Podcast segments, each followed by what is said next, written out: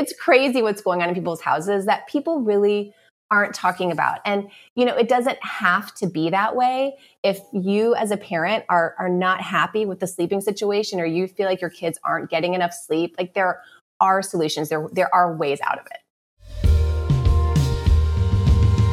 Welcome to another Enter the Chat episode of the Mom Force podcast, where a special guest answers your questions. And today we're talking all about sleep with Jessica Berk of Awesome Little Sleepers.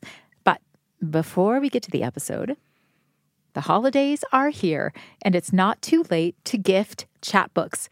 We make it super easy to gift a subscription for three, six, or even 12 months. They come in a beautiful array of colors, and you can choose from minis, softcover, or hardcover. The books just start at $21 for the year, but keep a close eye on the Chatbooks app because I have some insider knowledge that very soon all gifted subscriptions will be 20% off. That makes gifting an annual subscription less than the cost of dinner. Download the Chatbooks app and bring Chatbooks home for the holidays.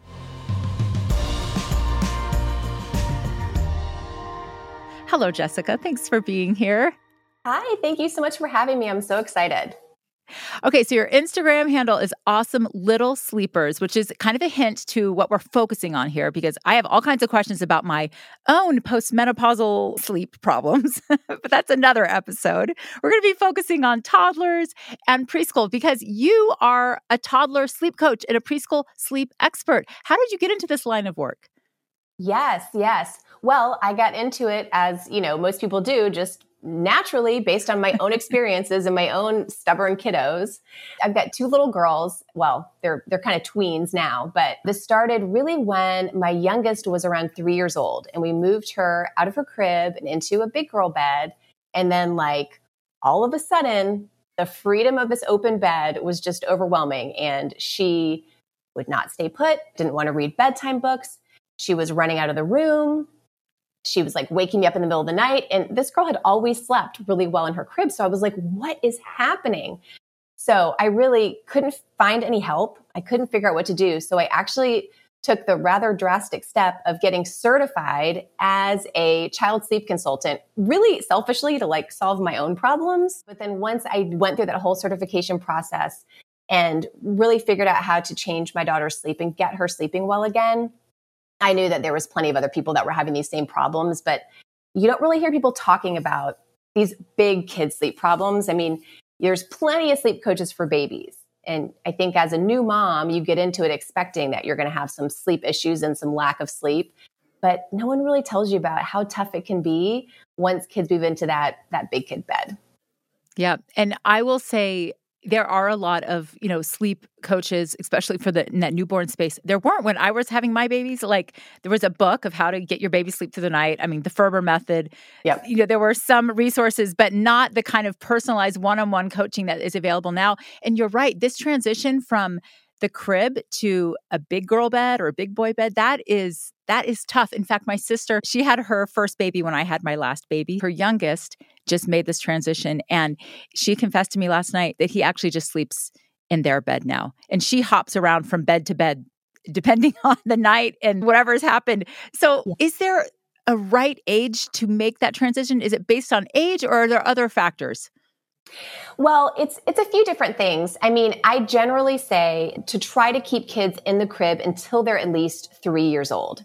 And the reason okay. for that is because kids need to be a little bit mature to be able to kind of handle that newfound freedom to actually decide to stay put in the bed. So the earlier you move kids to a bed, usually the more issues that you have. But the, the two things that I say are try to wait until your kid is at least three years old and try to wait until they are already sleeping well in the crib, meaning they can fall asleep by themselves. You're not stuck in there holding their hand through the crib slat and they're already sleeping through the night. Make sure that those things are really in place before you make that switch. You're more likely to have success with moving them to the bed without any hiccups. Yeah. Okay. Well, in her case, they moved overseas. And so he had, he was sleeping really, really well in his crib. And then they moved overseas and he was on a little cot, which the novelty of that kept him in the cot for a little while. And then the cot broke. And then it was like from Airbnb to Airbnb. And he just, you know, you just you have to survive at the very basic level, but sometimes that survival ingrains some bad habits. Well, you do have to survive. And what and you know what you were describing about your sister is what I like to call musical beds.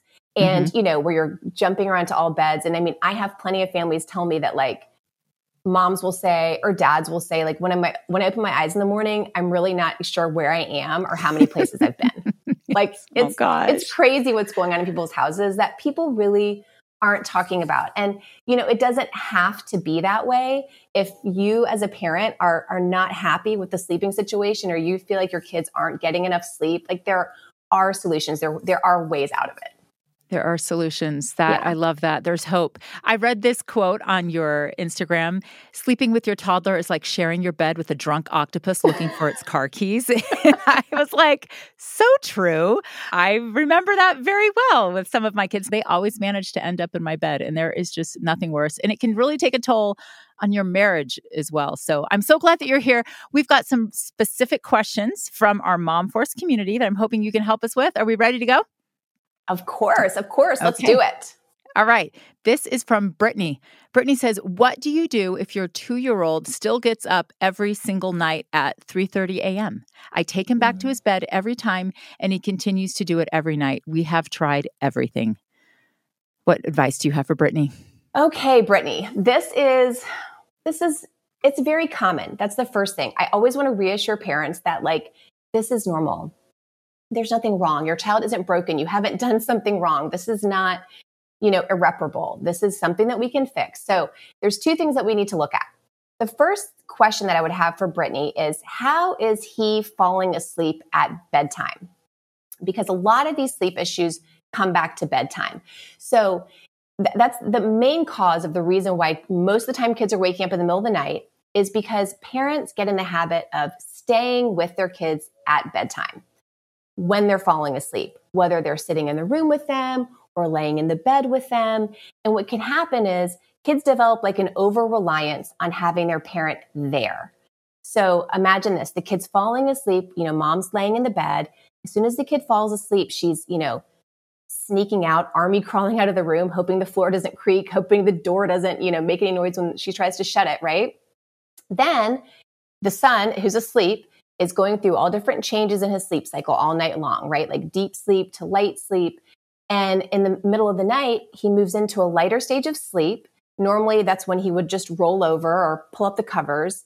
But he also realizes that something's missing. Mom's missing, right? And he doesn't know how to get himself back to sleep without having her there. So he's got to wake up and come find her. So that is a lot of times what happens with these overnight wake ups is that kids are so reliant on having, you know, mom or dad in their room with them that they wake up and have to go back to get them again. They kind of lose that ability to fall asleep and soothe themselves back to sleep on their own. So that's the first thing I would ask Brittany. And the second thing that we need to look at is how is Brittany responding when he wakes up in the middle of the night? So if I remember correctly, you said he wakes up in the middle of the night, she tries to take him back to the room, but he just keeps crying. He does it every night. So we're kind of missing part, a really key part of the story there, which is how does she eventually get him to go to sleep? Like, what is she doing? So we need to look at that, right? So is she ultimately laying down with him until he falls asleep again? Is she pulling him into her bed? Because those are like pretty cozy, great responses for him, right? So we've got to look at how the parent is responding to those wake ups. And lots of times this is how parents report it. They just report what the kid is doing. But what I really want parents to understand is that their response to what the kid is doing is really at the heart of the issue. And that's actually good because the only thing we can really control as parents is our response, right? Like we right. can't like mm-hmm. change our kid. We can't like make him stop waking up, but we can change our response, our behavior. So that's my second question is let's look at how she's responding to him because that could also be encouraging those wake ups. So ultimately, I'd say the main goal for Brittany is to get him to fall asleep independently at bedtime, get him comfortable falling asleep without her. That's going to ultimately prevent those overnight wake ups. Yeah. And again, in the fog of war, when you're so tired and you know you got to go to work in the morning, it feels like a loving response to just pull him in bed with you and also totally. a desperate response to try to get some sleep, but maybe investing in a little more discomfort in trying to you know, respond in a way that will give you the outcome that you want is is worth it. Yeah, and that's why that's why, you know, luckily how he's falling asleep at bedtime is so key. Because if you think about it, bedtime is like, you know, 7 7:30. So, if there's going to be some discomfort with him learning how to fall asleep independently, then you're going to handle that at 7 p.m. Right? You have a little bit more willpower then, right? Your house is a little bit less disruptible at that point of time than it is at three in the morning when, like you said, you're desperate. But if you can really work on him falling asleep independently at bedtime, that's going to stop the middle of the night wake ups. So that's why focusing on bedtime is really important. All right. Well, this brings up an issue that Stephanie is having because she she says that she did sleep training with her child and that he has been going to sleep on his own for a while, but now he has been waking up at least three to four times a week. He's two and a half. So she's wondering is this a developmental thing or is there possibly a bigger issue at play? Okay, so so he's waking up and is he going back down to sleep quickly or is he up for like a long time? She says he stays up for an hour or two. So he's up for a while. He's okay. been going to sleep on his own, but he's now waking up and staying awake and what what might be happening here? Okay. So yeah, this is really different. So I like that she pointed out that he is falling asleep alone at bedtime. So mm-hmm. that means he doesn't have that over reliance on her, right? Yeah. So again, the first thing would be to look at, you know, how is she responding when he's waking up? The way that you're explaining it, since she said she has done some sleep training, which means that she probably understands that the more involved that she is with his sleep, the, the more difficult it actually is for him to get good sleep. So my guess is for Stephanie, if he's awake for an hour or two, that she may not even be engaging with him, that she may mm-hmm. not even be going back in the room. So what I would say to her is, you know, if if he's not needing anything from her, if he's just waking up and spending an hour awake and then falling back asleep on his own, I would probably have her talk to her doctor because there are some sneaky things that can cause wake ups like this, such as like some vitamin deficiencies, some low iron, like low ferritin levels. Hmm. Sometimes there's even restless leg syndrome in kids this age. Oh, yeah. So if your child is waking in the middle of the night and they're up for a long period of time, they're not crying, they're not distraught. They may just be awake. They may be talking to themselves, singing, rolling around, kicking their legs, but they're not crying for you. You're not having to go in there and do anything for them. If that's the case, then it is best to talk to your doctor about looking at some of those vitamin levels because there could be something going on there. Yeah. I had a couple of kids that we called it growing pains. Like they would wake up and cry and like hold on to their legs. And I don't even know if that's a real thing, but a, a rice bag, like a heated rice bag on their knees tended to soothe them and allow them to go back to sleep. And that didn't last for very long. So it felt like a, a truly a developmental, you know, thing that they were going through. Yeah, and absolutely. If if you suspect something like that and you have kind of a home remedy or something that you think will work, that's, you know, totally great to give that a shot. The only problem comes in is if you find your if if it stops on its own, right then great. And now they have to have a rice bag to warm now rice every night at, at, yes. Yeah, at two o'clock, you're oh, like the rice bag delivery woman. Yeah, that's that's right. that's not the situation you want to be in. Yeah. Okay. All right. Good to know. All right. Let's move on to Alicia. Okay. Alicia says, My child hasn't had a good night's sleep in I can't even remember how long. He has such vivid nightmares that the images stick with him, and he firmly believes that he sees eh, insert monster, scary cat, etc. around our house. He is up all night long and crawling into bed with me.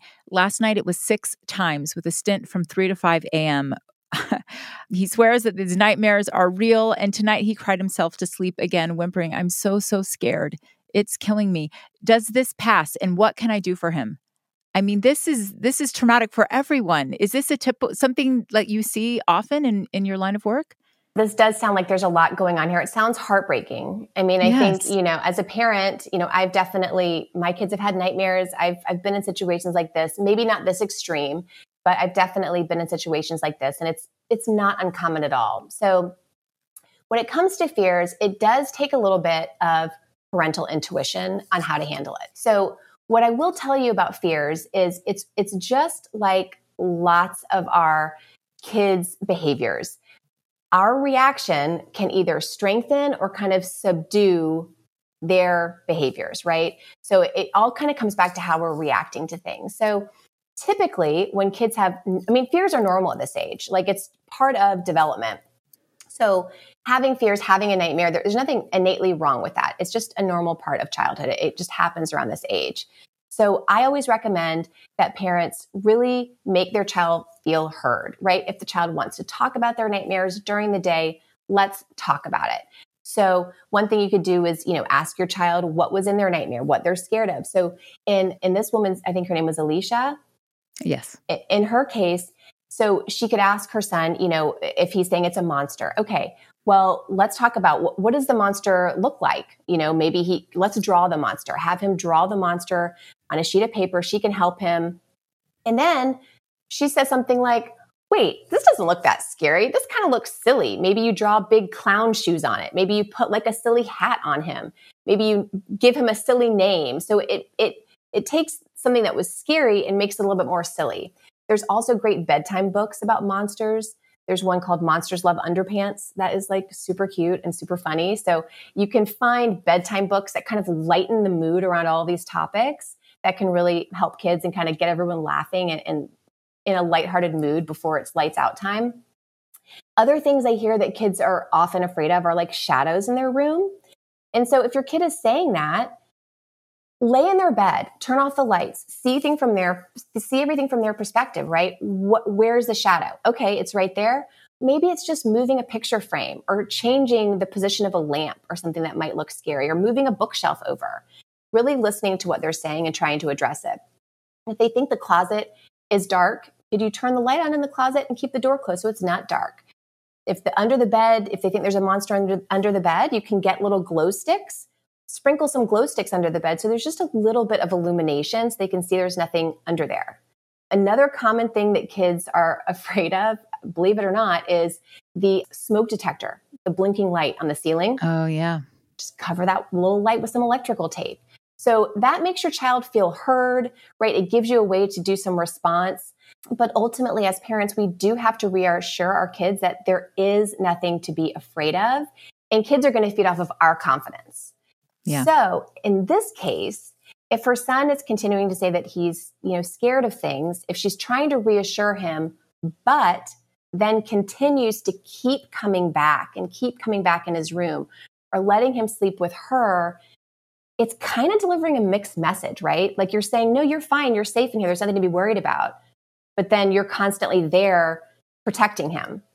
So it kind of delivers a mixed message. Like, am I really safe in here alone? Because she keeps coming back. So it's important that we respond in a way that aligns with what we're saying. It's kind of like what you hear people talk about about preschool drop off, where you really don't want to linger, right? You want to tell your child they're going to go to school, they're going to have a fun day, they're with their teachers, they're with their friends. But if they're crying at the door and you keep coming back to give them another hug, they're like, is this safe? Like she's feeling uneasy about the whole thing, right? You know, you're kind of delivering a mixed message. So it's kind of the same thing with, with fears at bedtime. And again, normal fears are, are part of childhood and can help kids develop a sense of self-reliance, which is really important. If you think it's something extreme, then of course talk to your doctor or right. if there's been any trauma. But generally, these are things that kids can work through on their own. Yeah, I love that you pointed out the importance of just letting your kid be heard and and validate their fears. Like even though there is no threat in their bedroom, like really letting them express what it is and and having that opportunity to be heard goes a long way. I mean, in preschoolers, in teenagers, in adults.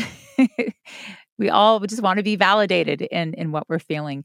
Um, what about night terrors. Like, is that something different? We had an anonymous question actually submitted about her child who was up through the night, trembling, shaking, sweating, moaning, crying, screaming. And then after two or three minutes, yawns, falls back asleep. And is that normal? So that that definitely sounds like a night terror. And a lot of times people confuse night terrors and, and nightmares. They are very different. So my oldest daughter actually had night terrors. So I've experienced this firsthand a night terror is exactly kind of what you described. It typically happens in the first part of the night before midnight, whereas mm-hmm. nightmares typically happen after midnight. Night terrors, the child will appear to be awake, but they're actually dead asleep. They might be crying, they might be yelling. they might be saying like really scary things like stop, stop, or don't. And the hallmark of a night terror is if a parent comes in the room, the child is not calmed by that because the child is actually asleep. So if the child recognizes you and is clinging on to you, that's not a night terror because in a night terror, the child is asleep. So the recommendation there is you don't wake them. You just make sure they stay safe. Sometimes they might get up and walk around their room. So you just want to make sure they stay safe. But typically, like you said, as as awake and as scary and as like exorcist like as it seems in the moment the next second they'll just be dead asleep and they typically don't remember it in the morning so it's way more scary for the parent than the child so it's something they just outgrow and you just have to so they can outgrow it. So not getting enough sleep can be a cause. So I would try moving bedtime maybe 20 minutes earlier to see if that helps resolve them. Typically, they kind of happen sporadically. So there's not really much you can do about them. If they're severe and they're very frequent, like they're happening every night consistently, and it usually might be around at the same time, like 10:30 every night, you can go in maybe five minutes early. And don't wake up your child. Maybe just roll them over or rustle them a little bit to break them out of wherever they are in that sleep cycle. That mm. can be a solution sometimes, but moving bedtime earlier can help too. Okay. Speaking of bedtime, what is like, is there a just universally good bedtime for kids at this age group, like preschool, early elementary age? So, kids under the age of six should be asleep by 8 p.m. Okay. That's kind of a good general rule. And okay. then, you know, based on, so I really specialize in kids between the ages of like two and a half all the way up to eight years old. And, and the, the actual bedtime will range based on if kids are still napping and things like that. But it could be as early as 645 as late as, you know, 745 if we're talking about kids under six. But yeah, generally kids under six should be asleep by 8 p.m. Okay. Well, that leads me to this question from Cherie. She actually has 10 year olds, 10 year old twins, but maybe you can help Cherie. She says, I'm having trouble getting my 10 year olds to fall asleep before 11 p.m. each night. We've had the same bedtime routine for years, but it's not been successful in helping them fall asleep in a timely manner. Part of the problem is that they share a room so that they keep each other awake. They have to get up at 6 a.m. a couple of times a week and it's affecting their behavior. If we allow them to read until 8:30 or 9 and turn the lights out but they don't go to sleep at 11, what can I do? Do you have tips for families who have kids sharing rooms. I mean, sometimes, you know, I know you specialize in two to eight, but I know there was a time where I had like a two year old, a four year old, and an eight year old all in one bedroom. And it was chaos, but we had to do that when my husband was in business school. You know, we just make do. Yeah. Yep, totally. Yes, I absolutely help families with kids who share rooms. And yeah, I can help Cherie with her 10 year olds.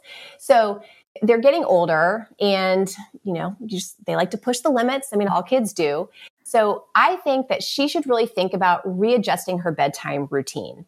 So I like that she pointed out that she could see in their behavior that they're not getting enough sleep. Because as parents, like when we see that, that's really a red flag to us that that something's going on because you know sleep is not just a nice to have. Sleep is part of your health. It's like a baseline foundational need as humans. So everybody in your family needs to be getting good sleep. So these 10 year olds need to be getting 9 to 11 hours of sleep every night. That's what's age appropriate for 10 year olds and so they're definitely not getting that if they're staying up till 11 and waking up at 6 so I think she should, she said she, she's had a bedtime routine forever, but I think it needs some readjusting because the kids are older and it sounds like they want to talk some before bed. So I would say, I like the idea of lights out by nine. That sounds really reasonable for that age, but they need to be then going to sleep. Mm-hmm. So let's have her try reading from like 8 to 8.30 and then maybe they have talk time from 8:30 to 9 where they're allowed to talk. So right now mm-hmm. they're probably like whispering and they know they're breaking the rules and they're staying up super late.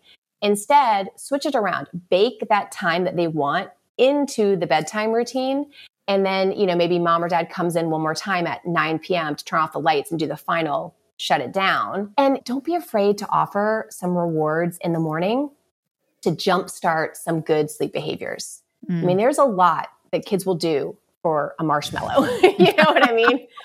So if you can get them, even one of them, all that has to happen is one of them yeah. needs to stop talking, right? So right. if we can say lights off at nine, if y'all can be quiet at nine and go to sleep, you can have, you know, a marshmallow or whatever, some doesn't have to be food related, but some little reward in the morning that can go a long way. Yeah. What about just getting your kids up? You know, if they have a schedule, when I would have to wake my elementary school kids up at eight, you know, that sometimes was really hard, depending on the kid. You know, that's the caveat on all of this is every child is different, right? Totally. And I've had seven kids, so I've seen the range too. But any advice for moms that are having a hard time getting their kids up and going in the morning? Well, you know, it kind of depends. If you're saying like some kids are naturally morning people. I mean, you know, yeah. we all we all kind of have these natural tendencies. I've got two kids and I've got one that just gets up and goes and one that's like super slow.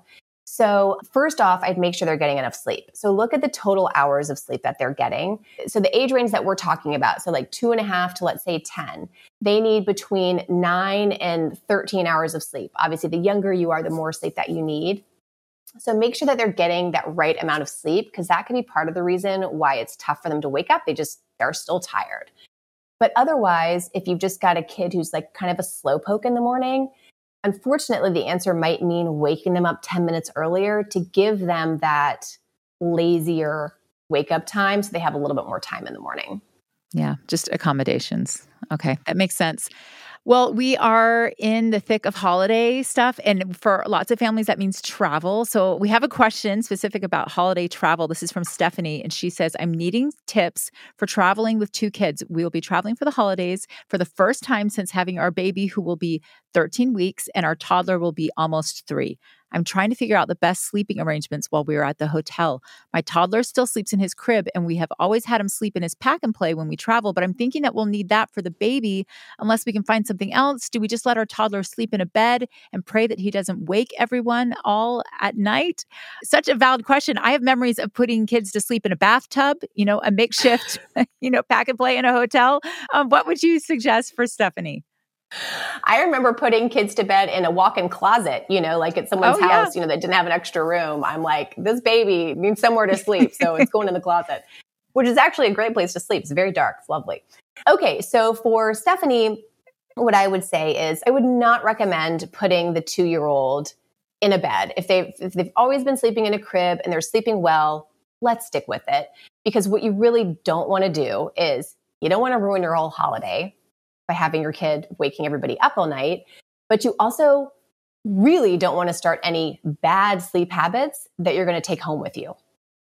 Because I hear this all the time. This is why like my phone rings off the hook in January because people are in this exact same situation and they're like, "Well, we had to let our 2-year-old, 3-year-old, 4-year-old sleep with us for a week at grandma's house and now we're home and we can't get him back into his own bed." So sometimes even a few nights of you know, a different sleeping situation can really throw things off when families get home. So I would say keep the two year old in the pack and play. Take that pack and play. That's where the two year old sleeps. If he's happy in there, that's the best idea. So then we've got the baby to deal with. And I would either say borrow a pack and play, rent a pack and play. There's companies, a lot of companies where you can rent different baby items in different cities look that up or even ask the hotel if they have rollaway like rollaway cribs a lot of them do that you can that you can get for a couple of nights. So keep everyone in their sleep space that they are familiar with. Yeah. In 13 weeks i mean that's still a pretty young baby. It's not going to move around a whole lot. Like i've made little makeshift beds on floors of hotels totally. like rolling up pillows and towels to create a boundary. Like i think yep. keeping the two and a half year old in what he's used to is smart because there's potential for utter chaos if you break those habits. Oh yeah. Oh yeah, utter chaos. So yes, absolutely. Keep them in keep them in the spaces that are familiar. Okay. And if things go awry and come January, you need help figuring out how to get everyone back on their sleep habits.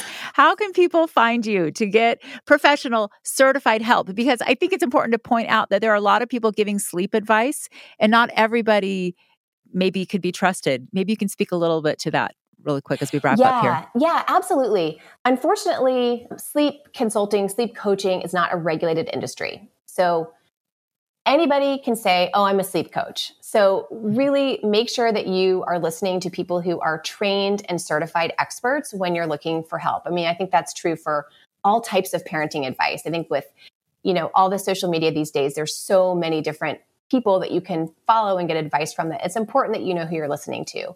So, so yes, so I am certified through kind of the original certification group called the Family Sleep Institute. So all those baby and toddler books that you have read or wanted to read or are mm-hmm. gathering dust on your bookshelf because who the heck has time to read a book? I've read all those. so, yes, I read all of those during my certification process. I've read I've read all the research. I've done research papers. I've had like over 90 hours of training to be certified as a sleep consultant. So, yes, if people need to find me, I'm I'm on Instagram at awesome little sleepers. Awesomelittlesleepers.com is my website. And I do offer a, I have a free toddler sleep masterclass that people can take if they really want more information and a better idea of why these sleep challenges keep continuing in their house. And so people can sign up for that on my Instagram or at my website. Awesome. So good. Thank you so much, Jessica. You're amazing. And I hope you have a fabulous, happy holiday. Thank you so much. Oh, how I wish there were sleep consultants when my kids were all young. I hope Jessica was able to answer your sleep questions. Thank you for being a part of this community and showing up. I hope your holidays are wonderful and restful. Until next time.